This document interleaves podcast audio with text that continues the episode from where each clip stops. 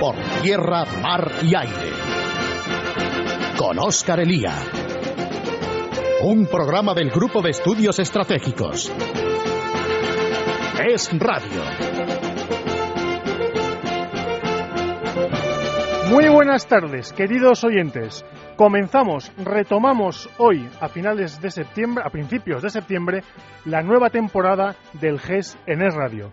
Hemos tenido un mes entero en el que nuestros analistas y colaboradores han ido pasando por estos micrófonos para contarles propuestas y para hacerles propuestas que España debiera tomar a partir de ahora. Hemos hablado de energía, hemos hablado de economía, hemos hablado de defensa, de política eh, exterior y diplomacia, incluso de política institucional, pero llega ya la hora de ponerse al día y retomar todos los asuntos que dejamos aparcados allí a finales de julio. La vida sigue y esta temporada ahora toca retomar uno de los temas que dejamos en su momento en la nevera y que hoy, con las cosas parece que más resueltas, tenemos que volver a tratar. El tema libio. Hoy hablaremos de la marcha de la guerra, de cómo han sucedido las cosas en estos meses, desde el momento en que los occidentales decidimos intervenir en aquella guerra civil hasta la situación actual que no está, eh, no está vacía y no está eh, ajena a todo tipo de problemas e incertidumbres. Para ello tenemos a nuestros analistas y colaboradores, unos hablando de la guerra y otros hablando de lo que podemos esperar a partir de ahora, si es que podemos esperar algo positivo y qué es lo que podemos esperar. En fin, queridos oyentes, es septiembre, soy Oscar Elía, somos el GES, esto es radio y hoy les traemos Libia por tierra, mar y aire. Comenzamos.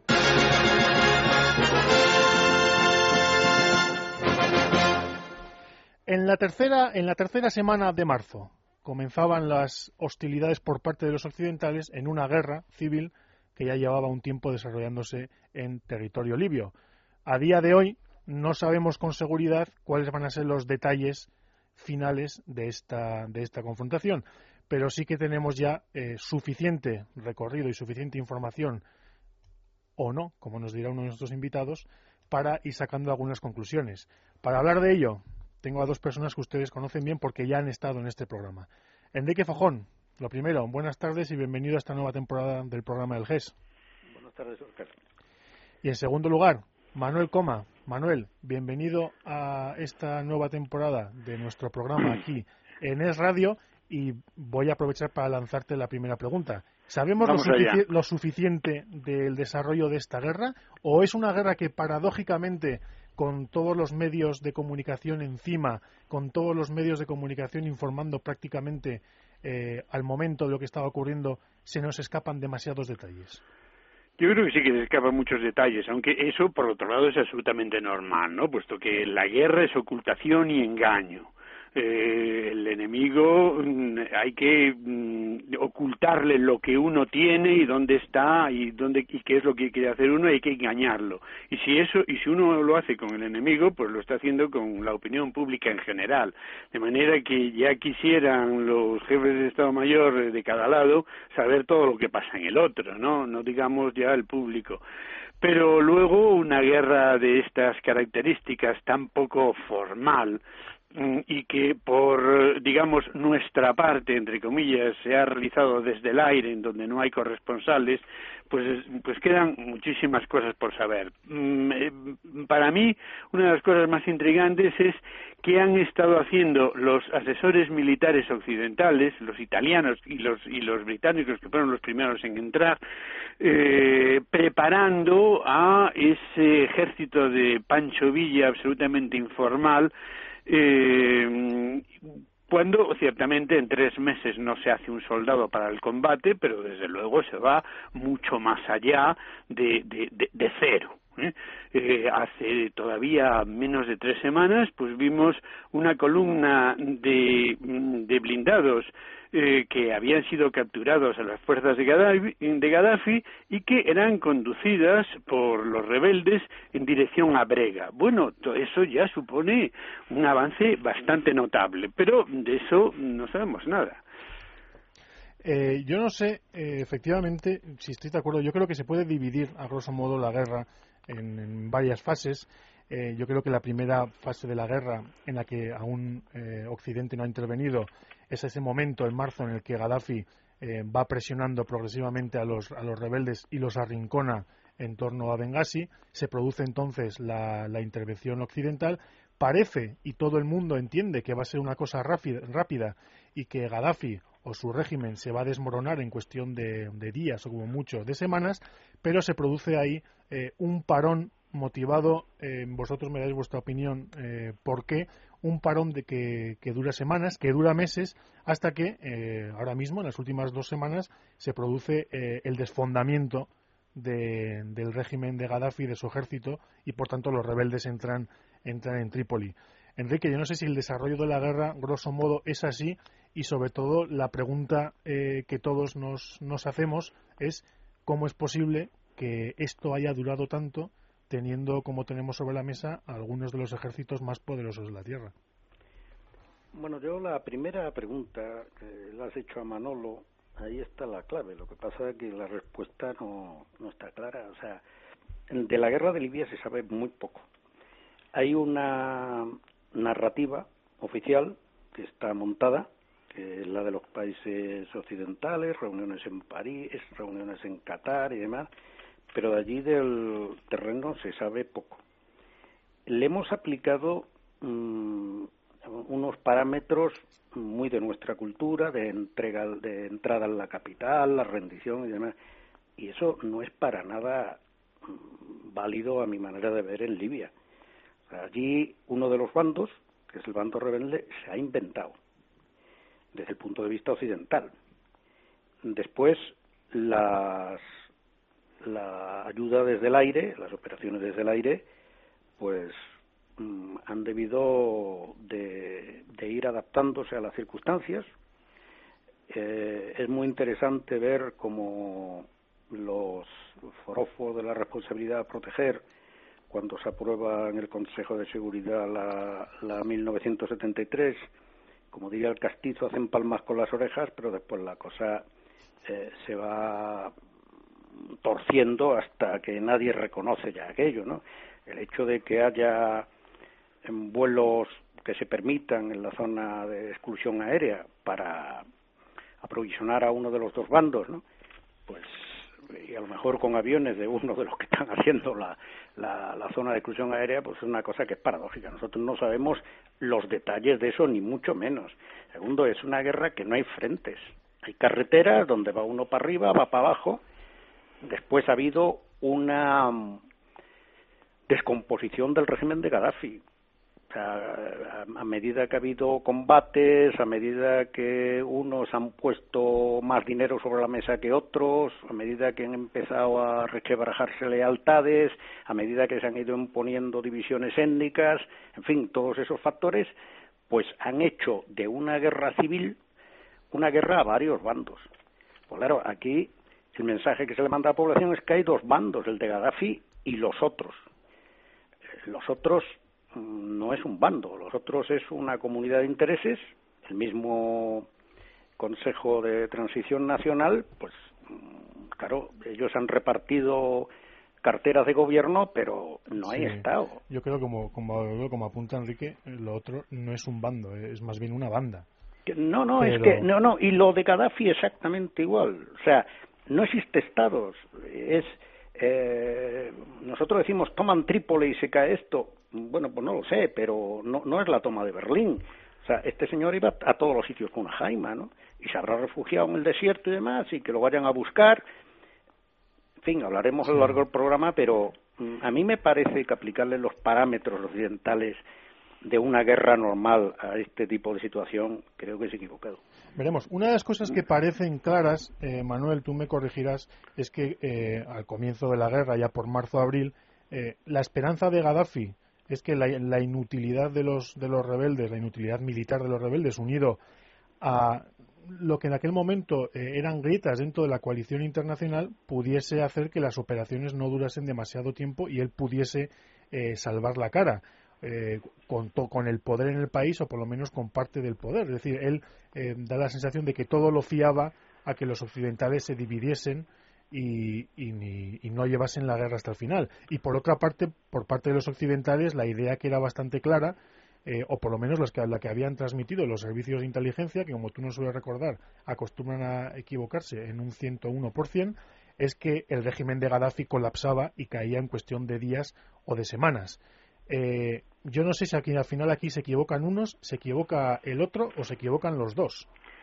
Eh, vamos a ver si, se equivocaron los dos, pues porque eh, Obama dijo es cuestión de días, no de semanas.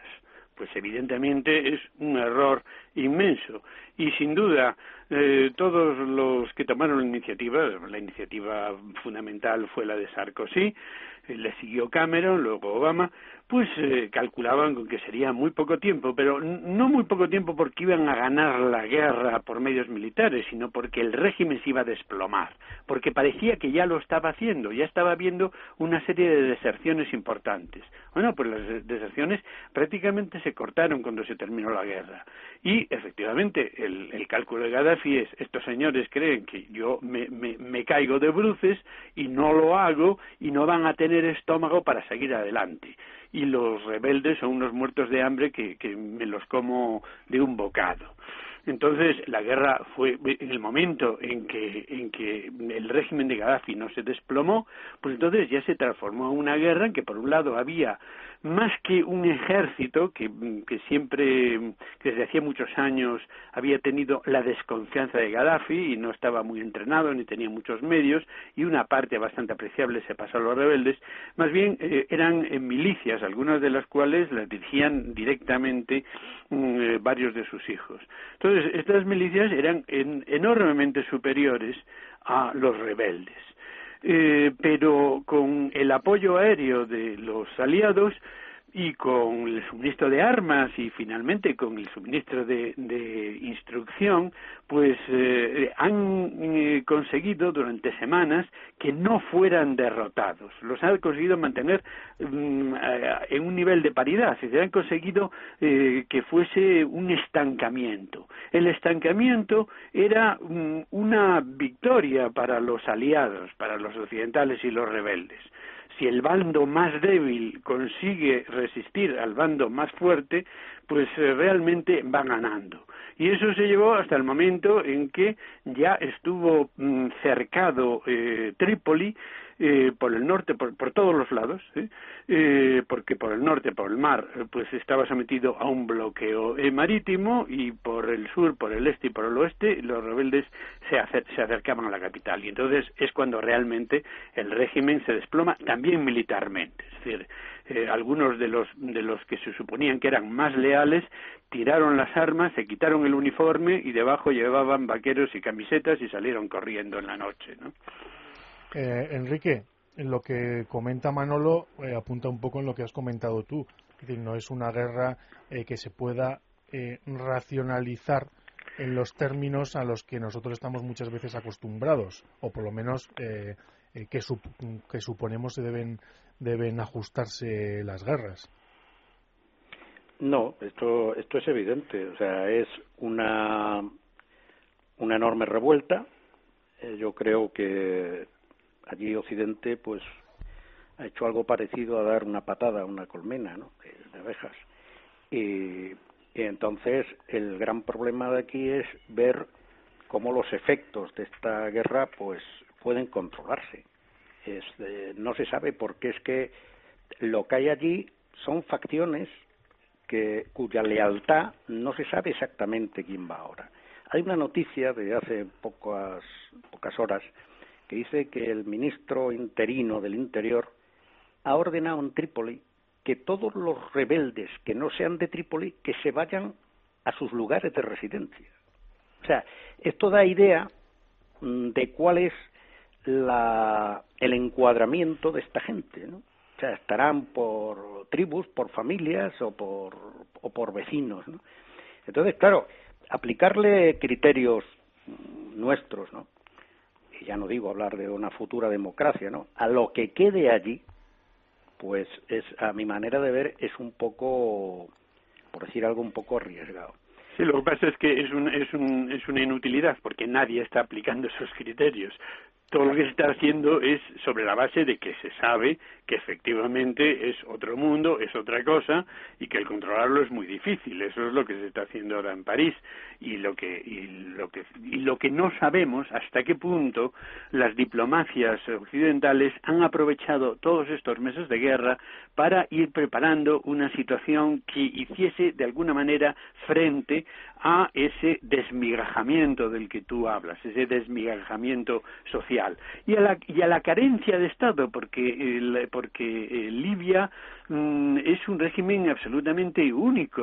Mm, el, el, mismo título, Yamahiría Libia, no tiene traducción exacta, no es la República Libia, es algo así como el Estado de masas libio, en el que el único que contaba era Gaddafi, que eh, teóricamente no tenía ningún cargo en, en la estructura de, de, esa cosa, de ese poder político, ¿no? Lo cual todavía dificulta más eh, el, el, la, la de un nuevo poder.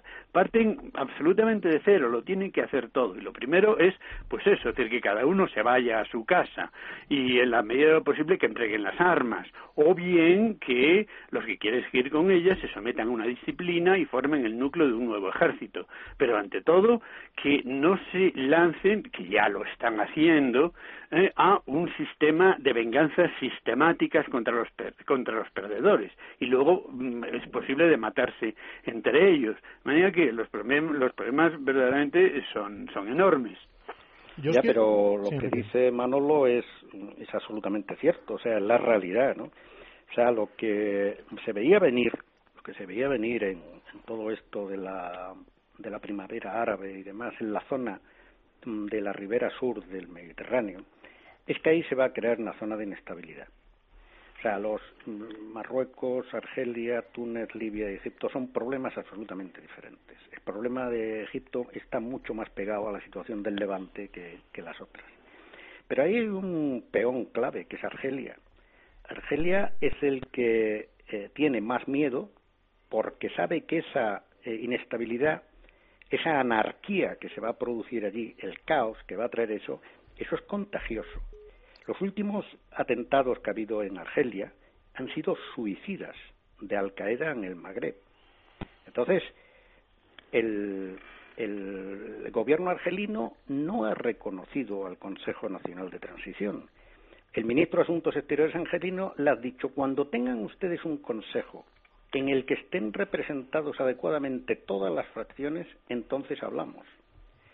Y Argelia junto con Malí, junto con Níger, Sudán, Egipto, es la parte de abajo del, de la barriga de, Libia, ¿no?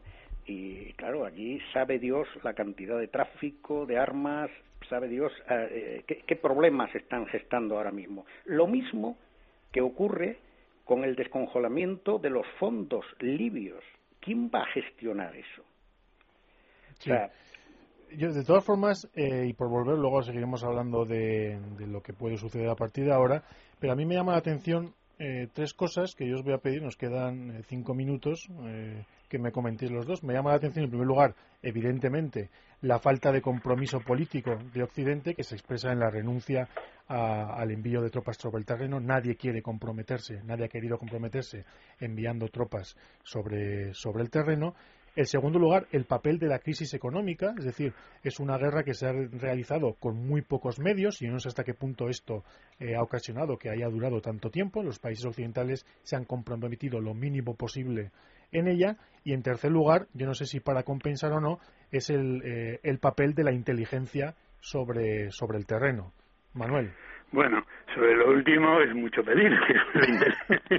la inteligencia es puro secreto. No, pero da la sensación de que el envío. Si, yo lo pudiera saber, sería una auténtica birria de inteligencia. Me da la sensación, no sé, parece que no sé hasta qué punto eh, sea eh, el envío de asesores militares, el envío de tropas especiales para marcar blancos o, conseguir información para los rebeldes, no sé hasta qué punto se ha tratado de compensar eh, eh, con eso el no envío de tropas regulares. No, no, no, bien, pues sí, sí, en cierto sentido, pero no es una cuestión de compensación. Dice, mira, no te, no te envío tropas regulares y, entonces te compenso con esto. No, no es, no sería eso un asunto el, planteamiento.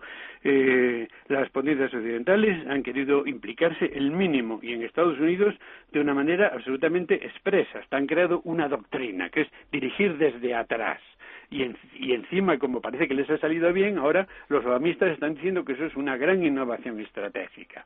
Eh, todos querían implicarse el, mínimo. Y por otro lado, querían, en la medida de lo posible, atenerse a la, a la resolución 19 de 73 de Naciones Unidas, que por otro lado era enormemente ambigua, porque lo, lo permitía todo menos la ocupación con, tropas terrestres. O sea que tampoco exactamente decía el que pisen eh, infantes ese terreno eh, pues es una violación de, de, del acuerdo internacional. No exactamente. Por supuesto, los chinos y los rusos lo hubieran interpretado así, sin duda de ninguna clase, ¿no? Pero se ha querido que la implicación sea mínima, pero al mismo tiempo se ha querido no perder la guerra es decir, que Gaddafi se fuera.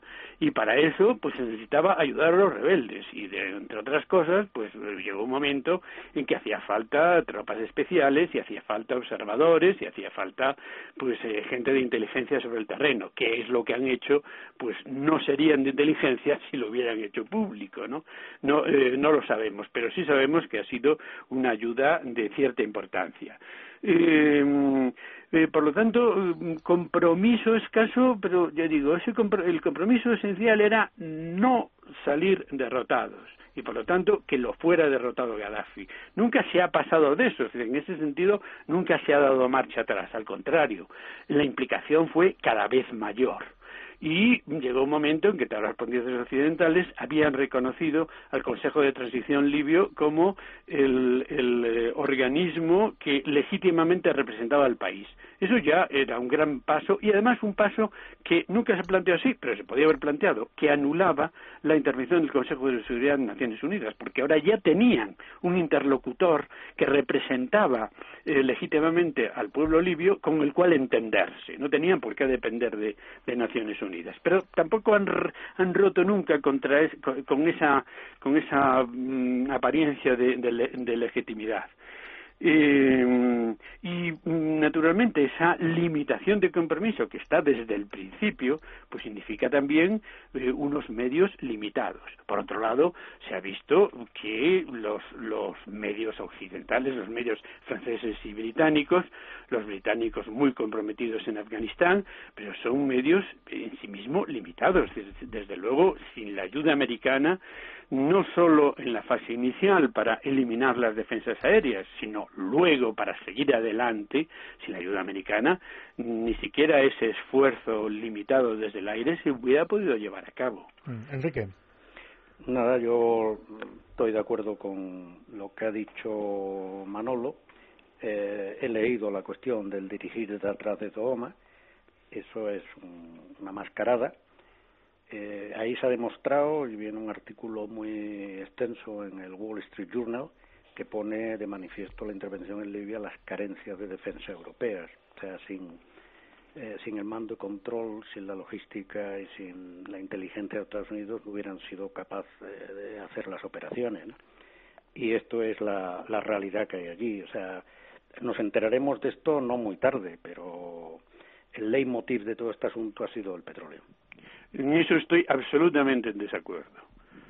Yo no, no, no, me explico, Enrique, cómo puedes decir eso. Lo, digo, lo, digo, lo digo, Manolo, porque hay informaciones, y ya te lo he dicho, que ya nos enteraríamos, de que Gaddafi intentaba mm, nacionalizar parte del petróleo y, una serie de temas. ¿no? Parte del petróleo ya estaba nacionalizado. Y, y, si, lo que, si le interesa es el petróleo, con quien se entiende uno es con Gaddafi o con Saddam Hussein. Y eso en todas partes. es, que en, cuanto, en cuanto huele a petróleo, esa es la causa de todo. eso no, tiene sentido. No, mira, no, perdona, mira, este, eh, los, los que tenían el máximo interés en petróleo eran los italianos y fueron los que más se retrayeron, no quisieron romper eh, la solidaridad con OTAN no prestándole las bases en su territorio, porque eso hubiera sido dinamitar OTAN, pero fueron los que más tardaron. Pero llegó un momento y dijo, bueno, esto es irreversible, bueno, pues entonces nos subamos. Y hasta los chinos terminaron reconociendo. Y los chinos también tienen intereses petroleros. Tienen mucho interés petrolero, pero, en este momento no ha sido no ha sido el petróleo, lo cual no quiere decir que en un, en un sitio donde existe un producto de valor estratégico que no solo no es no es ya económico, sino un producto de valor estratégico del que dependen las economías de, otros países, eso no cuente. Enrique, no mira, la, razón de, Sarkozy. mira, yo lo que te digo, nos disparamos. Yo lo que te digo, yo lo que te digo, Manolo, es que, en fin, una vez más, tú y yo no estamos de acuerdo, cosa que, que es Mira, es que he oído en todas partes, recuerdo después del 11 de septiembre... No, no, y enriquece, y enriquece el tema. O sea, lo que ha hecho Francia con no, Italia... No, el atribuirlo a, todo que explicarlo, es que habla que explicarlo. O sea, un país no puede entrar como un elefante en la cacharrería en otro en contra de los intereses de un aliado como es Italia. Italia ha sido el que se ha llevado los mayores problemas que ha tenido esta y que tiene esta guerra que ya veremos cuándo acaba. Las empresas mixtas libio-italianas, las compañías que tienen y demás han sido las más perdedoras. Y ahí, económicamente, si no esperemos acontecimientos, Francia se va a llevar al gato al agua. Yo, de todas formas, eh, yo me temo que estoy más de acuerdo con, con Manuel que, por, que con Enrique. A veces utilizamos y tendemos a utilizar el petróleo como la causa justificadora de todo lo que ocurre y de todas las guerras. Y yo creo que en este caso tampoco, tampoco es así. Eh, yo para acabar eh, os quiero os quiero preguntar por cómo sale Occidente, cómo sale el prestigio occidental de esta guerra. En muy poco tiempo, en 30 segundos cada uno, porque nos quedamos sin tiempo, pero sí que os, que os quiero hacer esa pregunta. Manuel. No, bueno, más bien reforzado que todo lo contrario. Ahora bien, los rusos y los chinos ya se encargarán la próxima vez de vetar una resolución que pueda eh, salirles rana por, por, su, por su ambigüedad, que pueda representar un éxito para Occidente. Enrique. Bueno, yo creo, en fin, tampoco estoy de acuerdo con Manolo, eh, que no repita este mismo éxito en Siria, porque nos veríamos en un gran aprieto. Pues tenemos que hacer una pausa para ir a las, a las noticias y volvemos en unos minutos y continuamos hablando de Libia, amigos.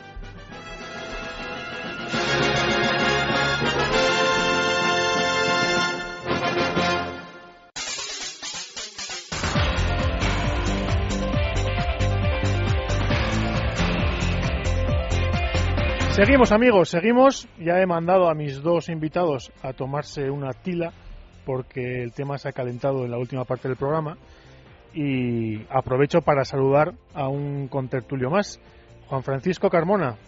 Bienvenido, bienvenido a la nueva temporada del programa del GES. ¿Qué tal? Buenas tardes. ¿Cómo estáis todos?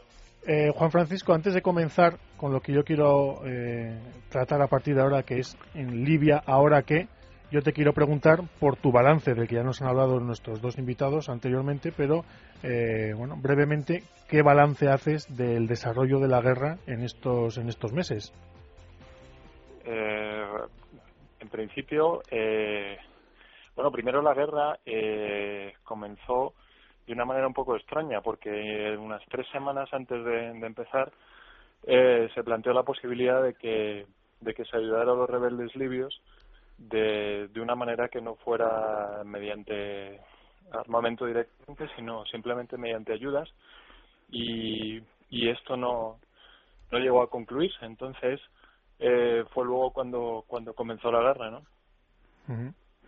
Eh, pero es decir que en un primer término se pudo se pudo haber evitado. Eh, seguidamente hubo muchas dudas por parte de Estados Unidos de intervenir. Eh, esto impidió que, que, se aprovechara pues la, el avance de las fuerzas rebeldes y eh, pues últimamente pues tuvo que, que intervenir eh, Sarkozy y luego el Reino Unido eh, de una manera muy extraña, ¿no? Porque fue, por ejemplo, Bernard Lévy, el, el escritor francés, el que estando en Libia, pues eh, por lo visto propició la, intervención de Sarkozy por, por las relaciones personales que, que le unen al presidente francés. Y luego, una vez comenzada la guerra, pues eh, ya digo, pudiendo haberse evitado, porque a lo mejor una intervención más rápida de apoyo a los rebeldes libios hubiera aprovechado el avance original que estos tuvieron, eh, pues eh, la guerra se desarrolló de una manera, eh, vamos, eh, peculiar como todas las guerras, pero en, en especial en este caso, diciéndose muy claramente que eh, a través de una resolución de la ONU que, que lo que se quería era evitar la, una sangría en Benghazi o un genocidio y, y, no ir más allá, es decir, no, no establecer un cambio de régimen ni, ni nada que fuera eh, distinto simplemente a preservar la, vida de las, de las personas que habitaban Benghazi. Evidentemente, luego con, con la intervención de la ONU se, se sobrepasó claramente todo, todo este objetivo y, y, y, lo que se quería era, eh, pues, eh, más allá de impedir el genocidio, establecer un nuevo régimen y expulsar a Gaddafi. Y, y esto es lo que lo que parece haberse conseguido, aunque de momento no no, no hemos encontrado todavía a Gaddafi. En todo caso, pues eh, es, es distinto eh, por, por, por, por el hecho de que ha habido una guerra al, al, al resto de países en donde se habla de, de primavera árabe, en, en concreto Túnez y Egipto, y, y bueno efectivamente pues es, es, positivo la expulsión de Gaddafi uh -huh. y, y, obviamente no que es un, un, tirano y un terrorista y, ahora hay que ver que, que, lo que se establezca sea eh, más allá de, de, las dudas que, suscita el Consejo Nacional de Transición pues eh, una libertad eh, para los libios que, que no sea eh, un régimen similar al, al, que hasta ahora han sufrido. Eh, nos hemos quitado de encima eh, un mal que era Gaddafi y veremos si ahora eh, conseguimos mejorar. Yo lo que os, os, voy a comentar a los tres, voy a ir hablando de posibilidades y vosotros me, me, comentéis lo que os parece. Primera posibilidad, yo no sé hasta qué punto el Consejo Libio puede controlar el país y en el caso de que, con, que, consiga controlarlo, eh, si puede opción A, ir hacia un régimen democrático, evolucionar hacia algo eh, preferible a lo que había con Gaddafi, o opción B, si vamos a tener una dictadura con el Gaddafi de turno, pero de una tribu distinta, o si vamos a evolucionar hacia una eh, dictadura islamista. Yo no sé en el caso de que el país se mantenga unido con un único gobierno, eh, si estas son las posibilidades, ¿cuál de ellas podemos intuir o cuál no? Manuel. Eh pues eh, lo único que podemos intuir es eh, algo de carácter negativo. Es decir, una democracia de tipo suizo, pues no lo va a ver, ¿no? Eso con toda seguridad. Eh, está habiendo represalias, está habiendo venganzas. Eh, hay que tener en cuenta que no es eh, meramente una cuestión de eh, sí que es una cuestión de civilización. Es, decir, es un mundo en el cual eh, la justicia pasa por la venganza. La venganza es un acto de justicia sobre todo cuando no hay realmente un Estado que asegure la neutralidad y que elimine uh, esas acciones de justicia individual. Y eso lo, hay que suponer que lo llevan sumamente arraigado la mayor parte de los libios. Mm, que el país se pueda desintegrar, que se pueda dividir entre el este y el oeste, que son dos zonas bastante diferentes históricamente, es decir, la zona de Benghazi y la zona y la zona de Trípoli desde la antigüedad, pues eran dos eh, formaciones políticas distintas. Eh, pues, que predomina el islamismo. Bueno, de hecho, ya eh, hace dos días que la Junta Nacional de Transición eh, el Consejo Nacional de Transición ha dicho que van a establecer una república democrática pero con la Sharia, con la ley islámica. A ver cómo se come eso. Se, eh, el, el Consejo Nacional de Transición puede controlarlo? Naturalmente que no. ¿Eh? Por supuesto que no puede controlarlo. La cuestión es si la gente se va a dejar controlar, es decir, va a comprender que la alternativa es un caos y una guerra de todos contra todos y, y va a aceptar que los que mmm, más o menos dirigieron un poco la guerra hacia la victoria, los van a respetar o no, pero de eso no sabemos nada. Y mm, por parte occidental, pues hay mucha gente también que presiona para que nos vayamos de allí, ¿eh? de la misma manera que, que dijeron con, con, con, motivos de cierto peso de que no había que intervenir, también hay motivos de cierto peso para decir, bueno, pues esto no es una cuestión nuestra ya, es imposible establecer orden y que, y que, y que, y que hagan lo que quieran. Ahora, eso sería dejar el trabajo a medias, pero hay que ver si el, el prestigio adquirido, la dosis de agradecimiento que, que experimentan por el apoyo occidental, los medios de influencia que se han adquirido, la necesidad que tienen de ayuda occidental, puede servir para encauzar un poco las cosas. Ese es el mm. juego actual. Enrique. Bueno, yo creo que están todas las opciones abiertas. Eh, no hay Estado. Eh, vuelvo a repetir lo que dije al principio. Esto es los rebeldes, lo que se llama los rebeldes, es una comunidad de intereses. Entiendo que temporal, pues claro, los intereses son muy dispares yo también, pues, eh, creo que una de las posibilidades que puede haber es la partición del, del territorio en la Cirenaica y la Tripolitania. Y, y también hay otro escenario que es el, quizá el más desfavorable, ¿no? Que se convierta, pues, en una zona caótica, ¿no? Que, eso también puede puede pasar de una manera de una manera con una probabilidad alta eh, hay un, hay un, lo ha comentado Manuel, que efectivamente eh, es mucho, mucho soñar y es realmente bastante irreal pensar que Libia se puede convertir en Suiza. En verdad, eh, pocos de estos países podemos pensar que acaben convirtiéndose en algo así, de que tengan su colina del Capitolio y su Washington Post.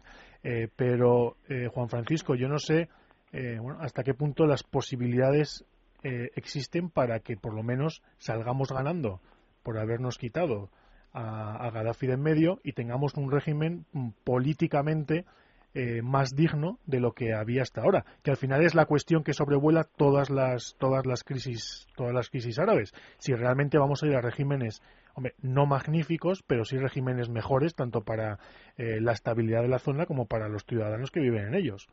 Em, exacto, es que el, problema es el contexto general de, las, de lo que se llama la primavera árabe o las revoluciones árabes y, aquí el, papel de Occidente es fundamental.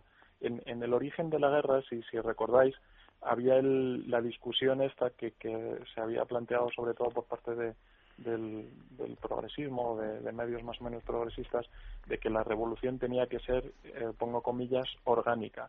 Con esto querían decir que lo, eran, tenían que ser los rebeldes ellos solitos los que se quitaran de en medio a, a Gaddafi sin que hubiera ningún tipo de intervención extranjera obviamente la intervención extranjera ha sido determinante y, decisiva para, para, para, expulsar a Gaddafi. Han sido más las bombas de, de la OTAN que, que, los rebeldes los que han permitido eh, expulsar al, al tirano. Y, y, toda esta intervención está en un contexto en donde a partir del, del año 2003 con, con la invasión de Irak eh, suceden dos cosas. Por un lado, se, se implanta la posibilidad de la democracia o, de una aspiración a la democracia en las mentes de los islámicos con la, invasión de, de, Irak y de Afganistán. Y en segundo término es el, el propio Gaddafi el que rinde sus armas de destrucción masiva y sus programas para, para tener más, bueno eh, eh, perdóname que te interrumpa un momento Juan Francisco. Eh, rinde sus sus esfuerzos para conseguir armas nucleares. Uno de los problemas que existen ahora en este momento y que desde luego tienen los países que se han implicado en la guerra es localizar a ver si existen que probablemente sí armas biológicas y armas químicas. Sí sí. Bueno pero, en, principio lo, lo que permite la, la, la propia intervención occidental es el hecho de que Gaddafi no estuviera armado hasta los dientes con este tipo de armas, sino obviamente cualquier intervención de, de Francia, Inglaterra o ya países eh, ribereños como Italia o España era, era inimaginable, ¿no? Bien, en todo caso, ¿qué, ¿qué, ocurre? Que hay por, por obligación una, una intervención occidental, porque es un país que está cercano a nosotros, es un país con el cual hay unos intereses comerciales eh, muy relevantes, en concreto por el, por el petróleo, y, entonces es imposible eh, desligarlo de, la intervención occidental. A partir del momento en que hay una intervención occidental que ha permitido que esta gente se quite de en medio a Gaddafi, Occidente tiene que hacer valer lo que ha hecho por, por los libios y lo va a hacer en, en, el término, en, aspectos comerciales, esto es evidente, y lo tiene que hacer también en, cuestiones políticas. Y por eso eh, se ha dicho, vamos, lo hemos dicho en, el GES muchas veces, hay que hacer un, un test a la primavera árabe, que es eh, pues una evolución hacia la, hacia la democracia que de momento, en fin, no ha pasado tanto tiempo, no es evidente en, en Túnez y desde luego no lo es en Egipto, pero que, pasa por, por el reconocimiento de los derechos de la mujer, el reconocimiento de, Israel como, como Estado judío y la reciprocidad en sus, en sus relaciones con nosotros. Pero esto depende de, la fuerza que tenga Occidente en relación en sus relaciones con, con, esta república. Juan Francisco, mínima. O sea que no, no, no te hagas grandes ilusiones al respecto. Ahora, sí, sí creo que la primavera árabe es un factor de la intervención occidental en, un determinado sentido. Y el único, digamos, eh, de, calado, de envergadura, porque la gestación de la intervención que parte de la iniciativa, de la iniciativa francesa, de la iniciativa personal de Sarkozy, pues es una colección de chapuzas y de trivialidades difíciles de, creer, ¿no? Pero lo habéis contado, ¿no? sí, pero, pero bueno, no hemos entrado en eso. Pero si hay algún motivo de fondo importante es eh, apoyar a un bando que mm, parece eh, representar la primavera árabe en esa zona, en Libia. Se interviene en todas las cosas porque es mucho más fácil. De la misma manera que se intervino en, Irak porque era mucho más fácil que hacerlo en Irán. ¿eh? Eh, en Irán era casi era, era imposible. Y, y, en Libia, pues que es un país de 6 millones de habitantes, casi todos situados en la, en la costa. Entonces era, era más fácil y para, los, y para los tunecinos y para los egipcios, eh, a los que se les había apoyado solo con la lengua y con mucho retraso, pues era una manera de decir bueno pues sí eh, hacemos algo a favor de a favor de, de, la primavera árabe. Ese hacer algo a favor de Libia eh, tiene también otra ventaja eh, entre comillas y es que ya estamos en Libia no podemos estar en Siria o no podemos intervenir en, en Yemen no yo creo que eso de alguna manera para cualquier planificador estratégico que reflexione tenía que ser una razón de fondo para esa intervención en muchos aspectos tan chapucera y tan desatentada. Sí, eh, Manuel, tú has hablado de la población, de la distribución de la población en Libia. Enrique apuntaba antes eh, la posibilidad de partir el país. Eh, yo no sé a ti qué te parece. Em, a mí me da la sensación de que la partición, por lo menos una partición, por así decirlo, mm, regularizada, una partición clara, es difícil por dos razones. La primera, que los rebeldes eh, no han conquistado Trípoli para nada, es decir, han mostrado mm, la, voluntad de mantener unido el país, no sé si para la democracia o para ellos, que esa es otra cuestión, pero su voluntad está bastante clara. Y en segundo lugar, eh, que por lo que parece es que tampoco hay un bando o un grupo de tribus lo suficientemente eh, preparadas como para poder hacer frente a, entre comillas, al este y que podamos hablar de una partición entre comillas, regular del país. Bueno, eh, mm, es decir, efectivamente, mm, los rebeldes han dicho en todo momento que ellos no representaban al este, sino que representaban a todo el país. Y una de las cosas que ha demostrado la caída de Misrata y la caída de Trípoli y de otras ciudades es que la oposición a Gaddafi en esas zonas eh, occidentales pues era muchísimo mayor de la que se suponía, de manera que realmente el enfrentamiento este-oeste mm, estaba mucho más, era mucho menor, estaba mucho más mitigado de lo que se podía temer. Eh, la, la eh, la quinta columna del interior de Trípoli pues resultó ser importante. Los apoyos que tenía Trípoli en la parte que tenía Gaddafi en la parte occidental pues eran conseguidos a base en gran medida a base de represión y de, fuerza. De manera que en ese en ese aspecto el país no parece tan desunido como como se podía temer, ¿no? Lo segundo es algo, has mencionado de, tribus, ¿no? Entonces todo el mundo insiste mucho en que es un país muy tribal y que las tribus lo explican todo. Bueno, pero nadie explica lo que son las tribus y cuál es el, el papel en, en, Libia. Eh, yo lo he buscado por toda la red y no hay un puñetero estudio que, es, que realmente mm, analice el peso del tribalismo en Libia. Sabemos que que, que, hay un peso, pero la verdad es que es un país que en los últimos 40 años se ha urbanizado tremendamente, las grandes ciudades pues erosionan enormemente las tribus, hay algunos casos, por ejemplo, el de Sirte, una ciudad de 140.000 habitantes en que la mitad, 70.000, son gadafas, son de la tribu de Gaddafi, ¿no? Pero luego los Warfala, por ejemplo, que es la tribu más grande, que, tiene un millón de un millón de miembros, naturalmente, una tribu de un millón de miembros ya no es una tribu, que no puede mantener una coherencia de, de parentesco, ¿no? Y de hecho está dividido en 52 subtribus. Eh, y, y, los apellidos Warfala los encuentras en el gobierno de Gaddafi y los encuentras en el Consejo Nacional de, Transición. De manera que sí sabemos que el tribalismo tiene su importancia, pero ya no es un país de nómadas que deambulan por el desierto en camello pastoreando unas cabras. No es eso ya en absoluto. Entonces realmente no sabemos, nadie sabe cuál es la importancia y cómo actúa el tribalismo, aunque sabemos que que existir existe, pero quizá no, no, es, no es tan importante. Mm. Enrique, tú te has puesto antes en el, en el peor de los casos. Eh, yo no sé, en el caso de que el Consejo Libio no consiga controlar el país, por lo menos en la realidad, lo puede controlar nominalmente, lo puede controlar cara al exterior, en relación con las relaciones con Occidente, con las exportaciones de petróleo.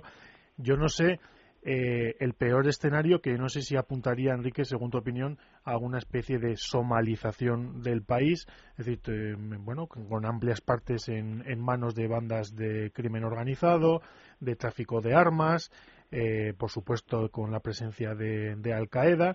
Yo no sé a ti qué te parece. Es un riesgo, o sea, ese es un riesgo que, que está ahí, es una, es una posibilidad. Mm, el, yo vuelvo a repetirte lo que, lo que llevo diciendo desde el comienzo. el, el bando de los rebeldes no es un bando homogéneo ni mucho menos. Entonces habrá que ver qué es lo que les une. Hasta ahora lo que les unía era derribar a Gaddafi. A partir de ahora veremos lo que le va a unir. O sea, ahí mm, a mí me, me ha extrañado que todo el mundo lleva un Kalashnikov en la mano, ¿no? En fin, es un problema problema grave en un país, ¿no? Eh, se han eh, reventado los, los almacenes de armamento de Gaddafi, eh, ha metido dónde está ese armamento, ha venido armamento nuevo. El, el tema es que es ahora mismo allí pues no hay Estado, no hay sociedad organizada, hay que empezar desde abajo y, y después hay que ver qué es lo que une a esa amalgama de gente tan dispar que es lo que forma el Consejo de el Consejo de Transición. Eh, Juan Francisco, eh, desde el momento eh, que comenzaron las revueltas ya se hablaba de arsenales que habían, que lo comentaba Enrique, arsenales cuyas ramas habían desaparecido. muchas informaciones apuntaban a que habían ido a parar a manos de, de, islamistas o que podían acabar en manos de Al Qaeda. El descontrol en las fronteras ha sido, ha sido total eh, bueno, lo peor de la presencia de Al Qaeda en la región no es ya solamente eh, lo que puede suponer para Libia, sino lo que puede suponer para, para, el entorno, teniendo en cuenta la situación actual de Egipto y, o teniendo en cuenta la situación actual de, Argelia y eh, la actuación creciente de, de, Al Qaeda en el Magreb Islámico, en, en, el Sahel y la penetración, por así decirlo, hacia, hacia el centro de África. Eh, sí, lo, que ha dicho Enrique es, fundamental respecto a los, los Kalashnikov, es, tremendo, ¿no? Porque hemos hablado de que eran, pues había un embargo selectivo de armas, etcétera, se suponía que nosotros, ni siquiera los occidentales, estábamos armando a los rebeldes, solamente les apoyábamos con algunos eh, agentes sobre el terreno, etcétera, tal, y, y, luego nos hemos encontrado con que allí todo el mundo tenía su, su Kalashnikov. No, no, todo el mundo no tenía su Kalashnikov, Juan Francisco, se los han dado. O se los han dado, eh, claro. Eh, exactamente. Este, Gaddafi, había desarmado a, todo el mundo. A eso iba. Entonces, esos Kalashnikov de algún lado han salido, ¿no? Entonces, se supone que ni Rusia ni China han intervenido para nada, han estado ajenas, no han querido que, que se hiciera nada allí y bueno, y luego se encuentra uno lo, lo que se encuentra. Entonces, pues, pues vaya usted a saber de, dónde han venido eso y, por qué han, han, atravesado esas armas el embargo y en qué momento, ¿no? Luego, eh, habéis mencionado también un, hecho capital respecto a las intenciones del, Consejo Nacional de Transición, que eh, por, sus hechos los conoceréis. Al, llegar a Trípoli ha habido eh, masacres tremendas, ¿no? Eh, se ha buscado a todo aquel que tuviera la piel más oscura para liquidarlo, porque se suponía que eran los mercenarios que habían actuado con, con Gaddafi, etcétera. todo eso, si nosotros intervenimos los occidentales, no lo podemos tolerar. O una de dos, o estamos con con, los rebeldes y por tanto les eh, obligamos a actuar de cierta manera respecto a los islamistas, respecto a los terroristas y respecto a, la implantación de cualquier cosa que se parezca a la justicia allí, o lo dejamos que se haga de cualquier manera. Entonces, habría que, esperar o al menos desear que, de alguna manera lo que una a los libios eh, sea pues al menos el afán de riqueza o de controlar el petróleo y que de alguna manera pues la, la posibilidad las posibilidades grandes de ese país de comerciar con el exterior y de repartir la riqueza sean las que impidan una, luchas internas y sobre todo el ascenso del islamismo allí. Ahora mismo en el Consejo Nacional de Transición se supone que más de la mitad de los miembros, vamos, se supone no, los desconocemos por completo. No sabemos por qué los desconocemos, si son porque son agentes islamistas vinculados con, con, organizaciones similares a Al-Qaeda, que, intervinieron en su día en Irak, y esto Manolo puede hablar, o, son gente que está ya totalmente integrada en el proceso político, vamos, eh, todo está lleno de dudas por eso yo, no sé, insisto en que la, la influencia occidental debería ser mayor de la que, o, a lo mejor es mayor, ¿no? Porque las informaciones que se dan nunca, nunca responden plenamente a la realidad. Yo aquí, eh, Manuel, Enrique, que os conozco y os lanzáis, nos queda, os voy a dar un minuto a cada uno, pero yo aquí estoy con Juan Francisco, es decir, aquí lo peor que podemos hacer es la ficción de que el islamismo no está avanzando en el país y efectivamente eh, es nuestra guerra desde el momento en que hemos intervenido y tal y como están las cosas, el Consejo Libio, mi impresión es que él no es capaz de hacerse eh, cargo por sí solo de una evolución hacia algo mejor y que tenemos que fiscalizarlo, pero muy de cerca, lo que yo ya no sé si será posible sin, sin tropas por el terreno. Y Enrique, un minuto y Manuel, otro minuto. Yo creo que, mm, mira, eh, la opinión mía en este aspecto es muy simple. Cuando se monta una situación como la que hay en Libia, eso tiene una dinámica propia. Entonces, la ocupación del terreno, esa no la van a hacer los Estados Unidos. Los Estados Unidos, para ellos, el Mediterráneo es secundario. El Levante es donde están, donde tiene su centro de gravedad. Todo el Levante y la parte de Arabia Saudita. Y los europeos no van a emplear tropas en Libia la situación puede que se deteriore y ya veremos lo que pasa. Manuel. Pues efectivamente, en eso sí que estoy completamente de acuerdo. Lo importante no es ni lo que debemos ni lo que tenemos que hacer. Lo importante es lo que podemos hacer y lo que estamos dispuestos a hacer. Y, lo que estamos dispuestos a hacer, en ese sentido, es aproximadamente nada. Nuestra influencia es eh, a través de la economía y de la, de la dependencia que van a seguir teniendo respecto a nosotros. Y yo creo que lo que los une, muchas cosas mm, puede que separan a los libios, no lo sabemos, ¿eh? pero lo que los une es una conciencia de ser libres, es decir, eso puede ser una nación tan artificial como, como se quiera, como otras muchas en Oriente Medio, pero otras muchas naciones artificiales, como, las, como prácticamente casi todas las de Latinoamérica o muchas de África, pues sin embargo han resistido eh, la, la, descolonización y se han mantenido, incluso después de siglos, se han ido afianzando. Pues hasta aquí, eh, Manuel, te tengo que cortar porque nos quedamos sin tiempo. pasaríamos horas hablando de esto. Les prometemos que lo trataremos en próximas ocasiones. Señoras y señores, muchas gracias por estar con nosotros. Manuel, muchísimas gracias. Enrique, muchísimas gracias. Y Juan Francisco, muchísimas gracias. Y a todos ustedes, amigos, volvemos la semana que viene.